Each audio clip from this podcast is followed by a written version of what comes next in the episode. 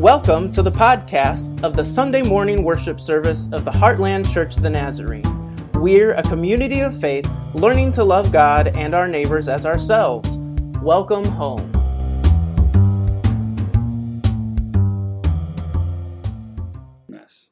Well, our sermon text this week comes from Matthew 21 and 21 1 through 11, and it is a text that we are all familiar with. Uh, being Palm Sunday, it is uh, Jesus' entry into Jerusalem. Now, hear the word of the Lord. When they had come near Jerusalem and had reached Bethphage at the Mount of Olives, Jesus sent two disciples, saying to them, Go into the village ahead of you, and immediately you will find a don- donkey tied to a colt with her. Untie them and bring them to me. If anyone says anything to you, just say, The Lord needs them, and he will send them immediately. They took place to fulfill what had, this took place to fulfill what had been spoken through the prophets, saying, Tell the daughter of Zion, look, your king is coming to you, humble and mounted on a donkey, on a colt of the foal of a donkey. The disciples went and did as Jesus had directed them. They brought the donkey and the colt and put their cloaks on them, and he sat on them. A very large crowd spread their cloaks on the road, and others cut branches from the trees and spread them on the road. The crowds that went ahead of him and that followed him were shouting, Hosanna to the Son of David! Blessed is the one who comes in the name of the Lord. Hosanna in the highest heaven. And when he entered Jerusalem, the whole city was in turmoil, asking, Who is this? The crowd was, was saying, This is the prophet Jesus of, from Nazareth in Galilee. Well, that is the word of the Lord. Well, um, I want to ask you a question first. We start off uh, this morning. Uh, have you ever been in a situation where uh, a crowd of people have chanted your name? Have you ever been in a, in a, crowd where people have begun to chant your name in expectation of you doing something? Uh, take a moment and uh, take a moment and if you're with yourself, if you're with yourself, uh, put in the comments uh, tell us that story about where you were when when um, people were chanting your name. If you are gathered with your family, uh, share a story and then maybe uh, post in the comments, and uh, then I'll come back and tell you about one of my experiences. So we could do that now.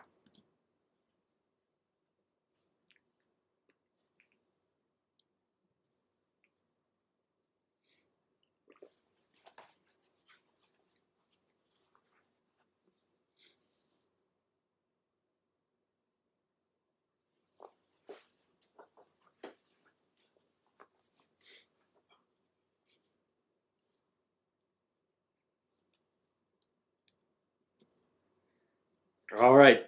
I hope that wasn't a long story. Um, you can pick it up later.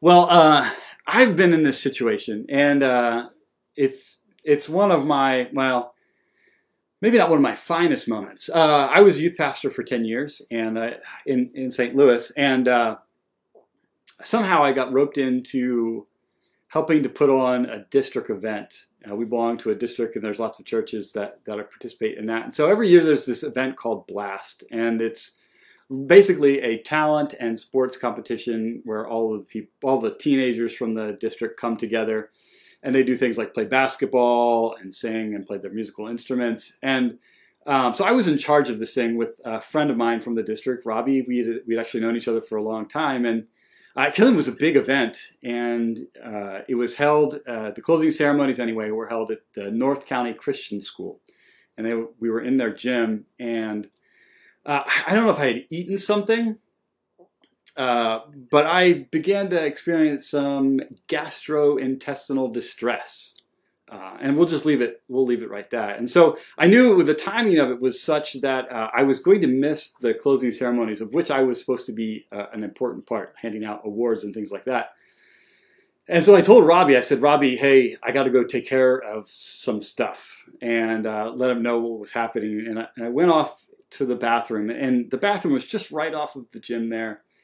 And uh, I, I thought that I would be done quickly. And let's just say it didn't go as smoothly as I had anticipated. and so I was in there longer than I wanted. And and as I sat there, you know, trying my best, I don't know. Uh, I start hearing, I start hearing the crowd get louder and louder because the, the door kind of, I don't know, it wasn't one that closed. You kind of, you know, snake around. And, and I hear them and, and I listen closer and it gets louder and louder and they're chanting, they're chanting, they're chanting my name. They're saying, Jason, Jason, Jason. And apparently Robbie had told them what was happening. And so I like I'm dying. I'm mortified at the fact that I don't know how many 200 kids are in this gym and they know exactly what I'm doing at that moment. And so I uh, I I finish up and I run out into the gym. And as I run out into the gym, they just erupt into applause and laughter. And my face probably turned about 17 shades of red, just as dark as you could possibly get.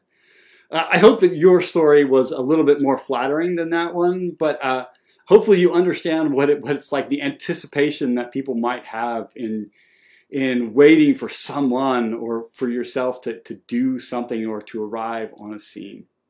I'm really sure that, that this is kind of, uh, although obviously a little more glorified than this, that this is the situation Jesus finds himself in today in today's passage uh, in, uh, in Matthew. Uh, there are two important stories, though, that I think that happen right before Matthew tells us about Jesus coming into uh, the capital city of Jerusalem for the Passover celebration. The first story has two of Jesus' disciples, the sons of Zebedee, I believe we are told. So that's, uh, uh, I think it's James and John. And anyway, their mother comes up to Jesus and they, she says to Jesus, Hey, Jesus, I want you to do me a favor. And Jesus is like, Okay. And she's like, Shoot. And she's like, Okay, I want that when you come into your kingdom, for my sons to sit at your right hand and at your left hand. Now, those are positions of honor and power and authority. Uh, so she's asking that her her children become like the right hand man and the left hand man, like the, the go to people for Jesus in his coming kingdom. And Jesus says, Hey, no, that's not for me to grant, actually. And then he turns to the rest of the disciples who overheard this conversation and were rightly upset uh, and said, Hey, you know that in the kingdom of the Gentiles, the leaders kind of lord it over everyone. Uh, that when they are leaders, they, they use their advantage and, and their power for their own benefit. And Jesus says that's not how it's supposed to be in the kingdom of God. He said, in fact, the, the first, if you desire to be great in the kingdom of God, you will be the least. If you, if you are the least, those who are the least will be the greatest in the kingdom of God. Uh, kind of the whole first will be last, and the last will be first. That true power and, and responsibility in the kingdom of God is service, humble service uh, to God and to others. Uh, the second story has to do with uh, Jesus heals a blind man, and uh, throughout the Gospels, the the kind of the theme of blindness is goes out, uh, weaves through things, and you will find over and over again that the Pharisees are kind of blind to be able to see who Jesus is in in his uh, in his godness, in his coming as the Savior. So I want to keep those two those two stories kind of in the back of our mind as we we kind of retell this story. Um, I, I, think it's I think it's like Psalm 23 a couple weeks ago. Uh, this is one of those texts that's really familiar to us because it is Palm Sunday and it's one of those texts that we talk about and look at, at almost every year. Uh, that maybe we we forget or we don't find all the truest meaning that is um, that's inherent in this text. And so I'm sure that you've you've experienced this passage. Maybe you've seen, uh, maybe you've gone to a different church that's had a, a, huge Easter play, a cantata or whatever, cantata, and you have Jesus, you know, coming ushered into the the sanctuary with uh, kids and people shouting and the whole palm, uh, palm branches and things like that. Or maybe you've seen, uh, you know, religious movies that depict this scene and and it's really it's really great to celebrate that and but i think there's another layer uh, that's underneath this story and i think if we look at and pay attention to it in, in a new way maybe not a new way But if we just pay attention to the de- details, then I think we'll, I think it'll say something for us today uh, in our time. Well, just before Jesus enters into the, the city of Jerusalem, he's coming there for the, the Passover festival. And he knows where he is going, and he knows that the end of his earthly ministry is drawing near. And he's ready for it. He's tried to prepare his disciples, and they're kind of ready for it. But as the, the passages before show, maybe not quite, quite so ready for it. Anyway, they get to the village of Bethphage, and he sends two disciples into the village to go and fetch him a ride into the, the city.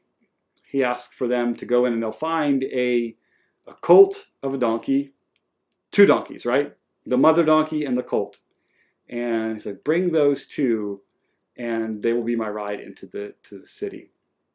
Now, I'd, I'd like to imagine this, this hit me actually this morning as I was uh, going over things for the last time, uh, thinking about this. I wonder if I wonder if the two disciples that Jesus sent into the city were the sons of Zebedee.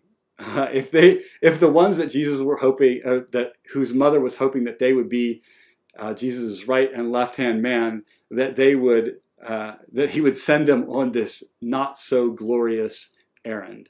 I think it's maybe a touch of irony. Who knows if that was the case? Uh, I, I like to think that it might have been. Well, uh, he brings them in, and uh, and it's it's funny because he sends them in and he says, "Look, you're going to find these donkeys, and if anybody says anything to you, just say the Lord needs them, and they will send them with you immediately." Can you imagine? Uh, it uh, this is this is kind of like uh, going into the you know like Fulton Ford or whatever, going into the the Ford dealership and saying, uh, "Hey, I'm going to take the keys for this Mustang, and um, I hope that's okay because the Lord needs it." And you're just going to give it to him. And it would be like they just kind of handed over the keys and let you drive off the lot. And there's no guarantee that you're going to get the donkey back or the you know the the Mustang back. Um, and, and that, that's kind of like what this would be like. And remarkably, the two disciples go into the city and they, they bring back the colt and his mother. And uh, now there's lots of discussion as to whether Jesus had made arrangements beforehand or if he just had supernaturally taken care of the thing. Uh, some people like to think that's the case and point to, to his divinity. Uh, it doesn't really matter though. It, it, just matters that the donkey and the colt have come towards Jesus. Uh, now, um, I think that the story specifies that Jesus is going to ride the colt. He's going to run the baby. Not really a baby anymore. But it would have been custom that the first time a donkey would have been put into use, uh, they could be stubborn animals, and it would have been common for the, the animal's mother to come with it the first time it was used in something to kind of ease, ease the tension of the young donkey. So that's why there's two. Anyway, the disciples bring back the donkey and they they throw their coats over it, and uh, and they begin to march towards the city of Jerusalem. Now, um, Jesus is probably making his way into the city with a with a group of people, not just the twelve disciples that he's with, but uh, with the with maybe he's with a, a, group that are making this pilgrimage into the the capital city of Jerusalem to celebrate the Passover. Maybe there's a great throng of people who are with him.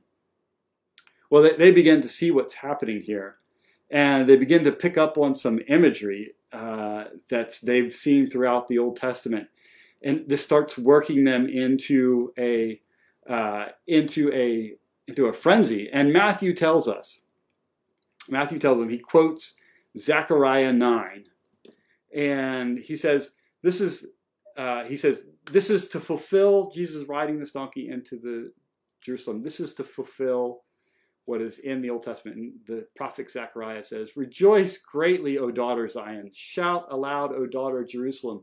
Lo, your king comes to you triumphant and victorious is, is he, humble and riding on the donkey, a colt, the foal of a donkey. Now, um, whenever whenever anybody in the, in the Bible, uh, authors, gospel writers, Paul, whenever they quote a passage of scripture. They're they're not just kind of proof texting and brawling this little clip, this little clip of text right out and making it say what they mean. They are they are kind of calling to the forefront of everybody's memory and imagination, like the entire passage.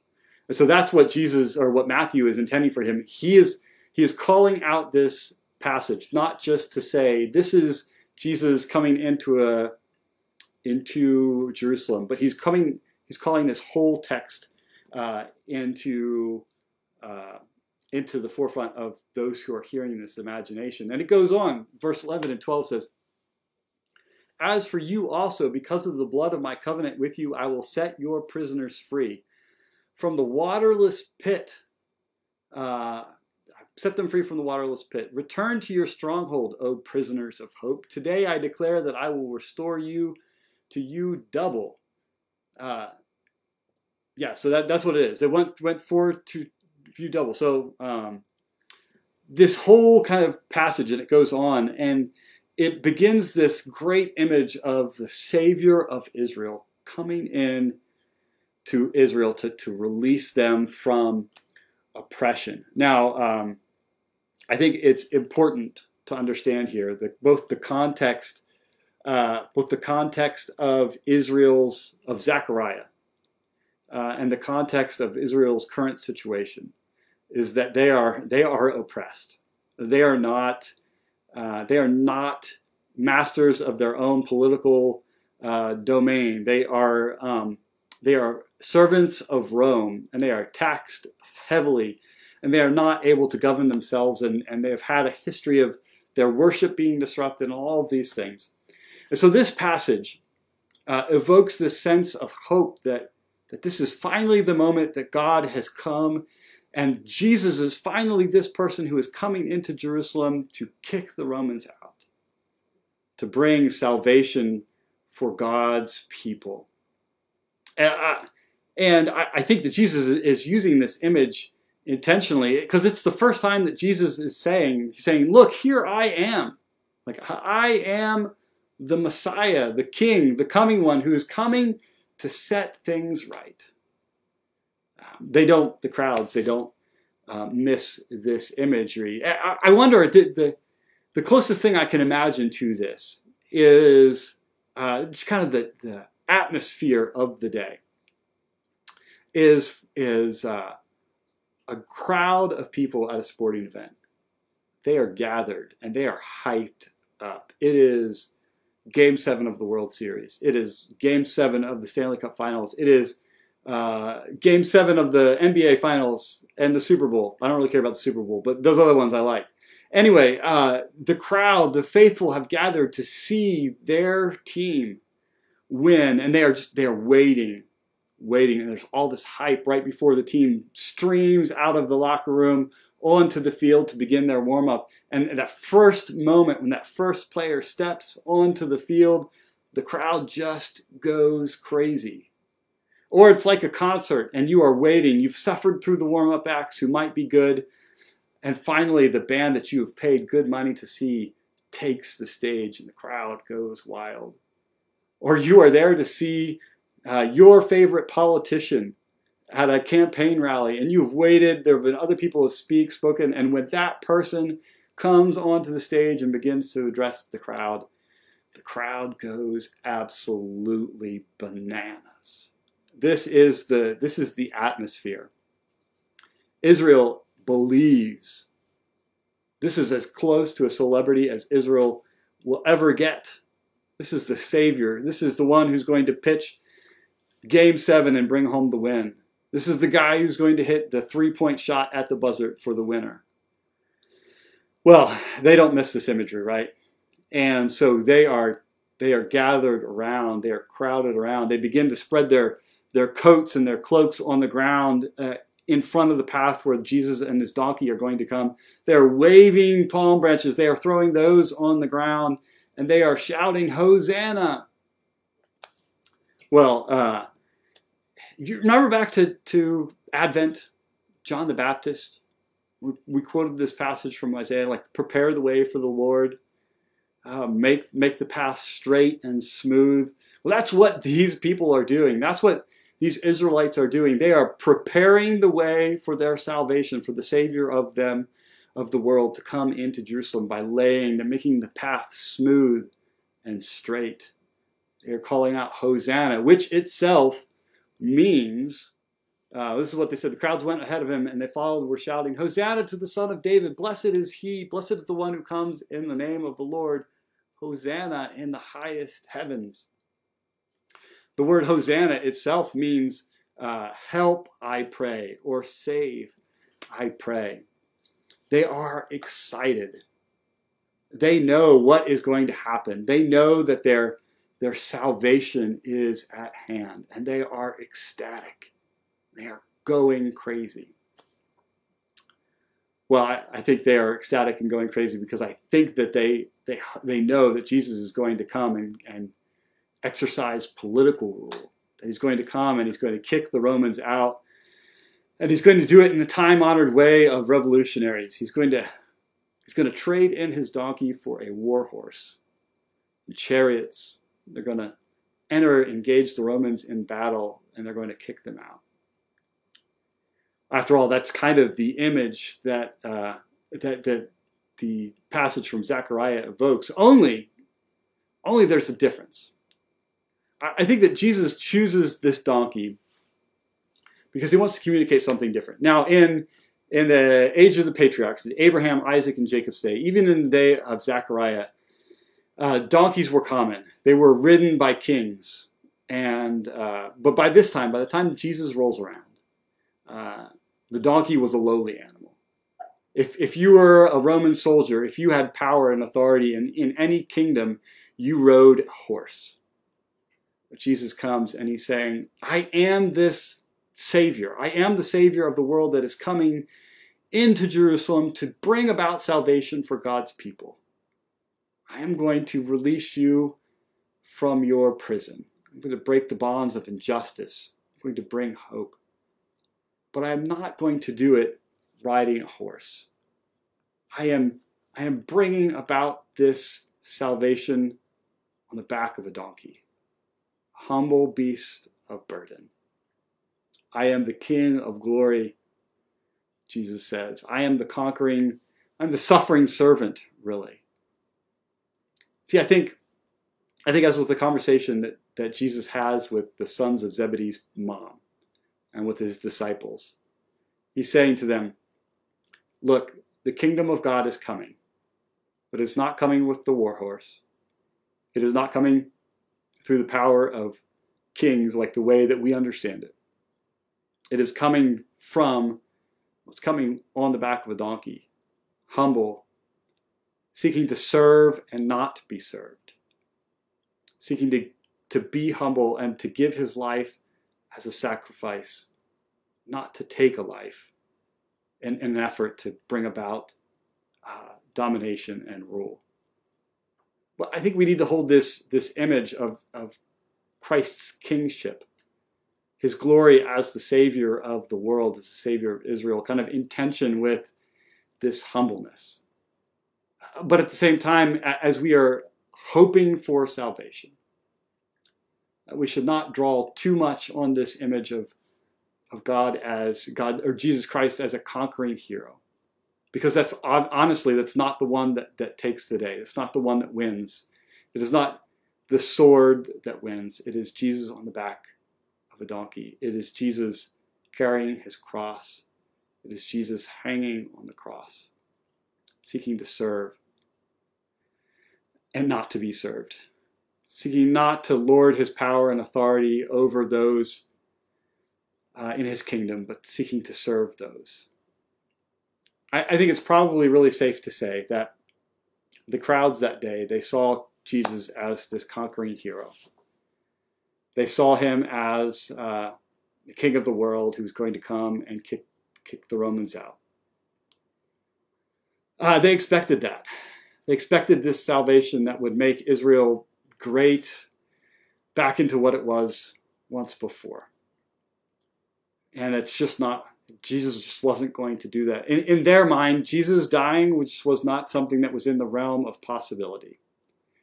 And so, in a couple of days after Jesus comes into Jerusalem, riding to this great fanfare, these same people who chanted, Hosanna, blessed is the one who comes in the name of the Lord, the very same ones who have this expectation for, for this great political salvation and transformation of their, their nation. They're the same ones who, when it becomes apparent that Jesus is not going to exercise rule like the Roman empires do, that they're the very same ones who are chanting, Crucify him. We want Barabbas instead of Jesus. Give us the murderer instead of the Savior of the world. I think for us, the temptation is always to latch onto these images of Jesus, the one as uh, the conquering hero, uh, the one who will come and and make us maybe a Christian nation again, uh, that who's going to enter into the, the halls of power and to turn things around in our country, in our world. And and I, I'm afraid that if we do that, uh, that if we latch onto those images, images, we will be like a blind man who Jesus heals, right? we will be unable to see all of the things that God is currently doing in our world. Through the humble service of those who are willing to ride a donkey instead of a horse. Through the humble service of those who are seeking to serve and not be served. I'm afraid that if we latch onto these images of power, that we will, like the crowds, we will one day chant, Hosanna, Blessed is the one who comes in the name of the Lord.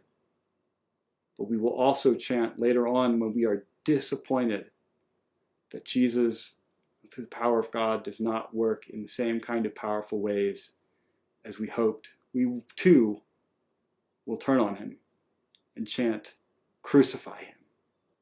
Crucify him!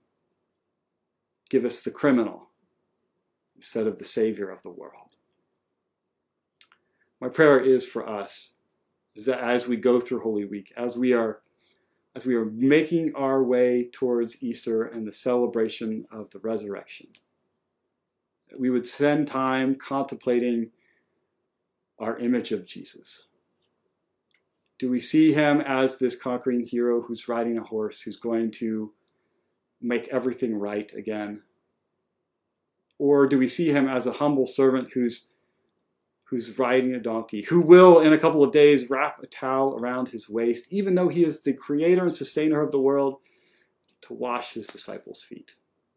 The lowliest of jobs. If we find that we have latched onto the image of power, may we confess that. May on Good Friday, we, as we gather in darkness to watch, really to celebrate the death of Christ, may we confess and repent and let go of that image. May our dominant image of Christ be the crucified, yet resurrected Lord. May we go into the world, not riding a horse, not seeking to be served, but riding a donkey, seeking to serve uh, the world around us. Let's pray. Dear Lord, I Thank you for your love and your goodness. Thank you that you have come to be the Savior of the world. That in no uncertain terms, that at some day your kingdom will come in its fullness and that you will be, well, that you will make all things right. That you will unloose the bonds of injustice. That you will set the prisoner free. That you will heal and restore the brokenhearted that you will raise us from the death of our own sinfulness and bring us again to new life. Lord, I, I hope that as we go through this week that we will be the kind of people who are expecting not, not salvation maybe in the way the world understands it, through power and might and violence, political power, but that we will understand your salvation as, as hope as service, as self sacrifice. Uh, that we will not forget that, that you were in heaven with all of the privileges and powers of being God. that you limited yourself, that you came down, taking on our form, the form of a lowly servant, uh, that you were obedient, that you did not use your power for yourself, but that you emptied yourself of all but love for our sake, for the sake of humanity. Lord, as we go through this week, may we be a people who don't use the power that we have for, for ourselves, but that we too empty ourselves for the sake of service to the world. In Jesus' name we pray. Amen. Now I'd like you to uh, extend your arms and to receive this benediction. This is the, the benediction I've been saying over us every day on, on in our morning psalm. Now to him who by the power at work within us was able to accomplish abundantly far more than all we can ask or imagine. To him be glory in the church and in Christ Jesus to all generations, forever and ever. Amen. Go in peace today. Thank you for joining us, and I will be praying for you every week. Uh, go in peace.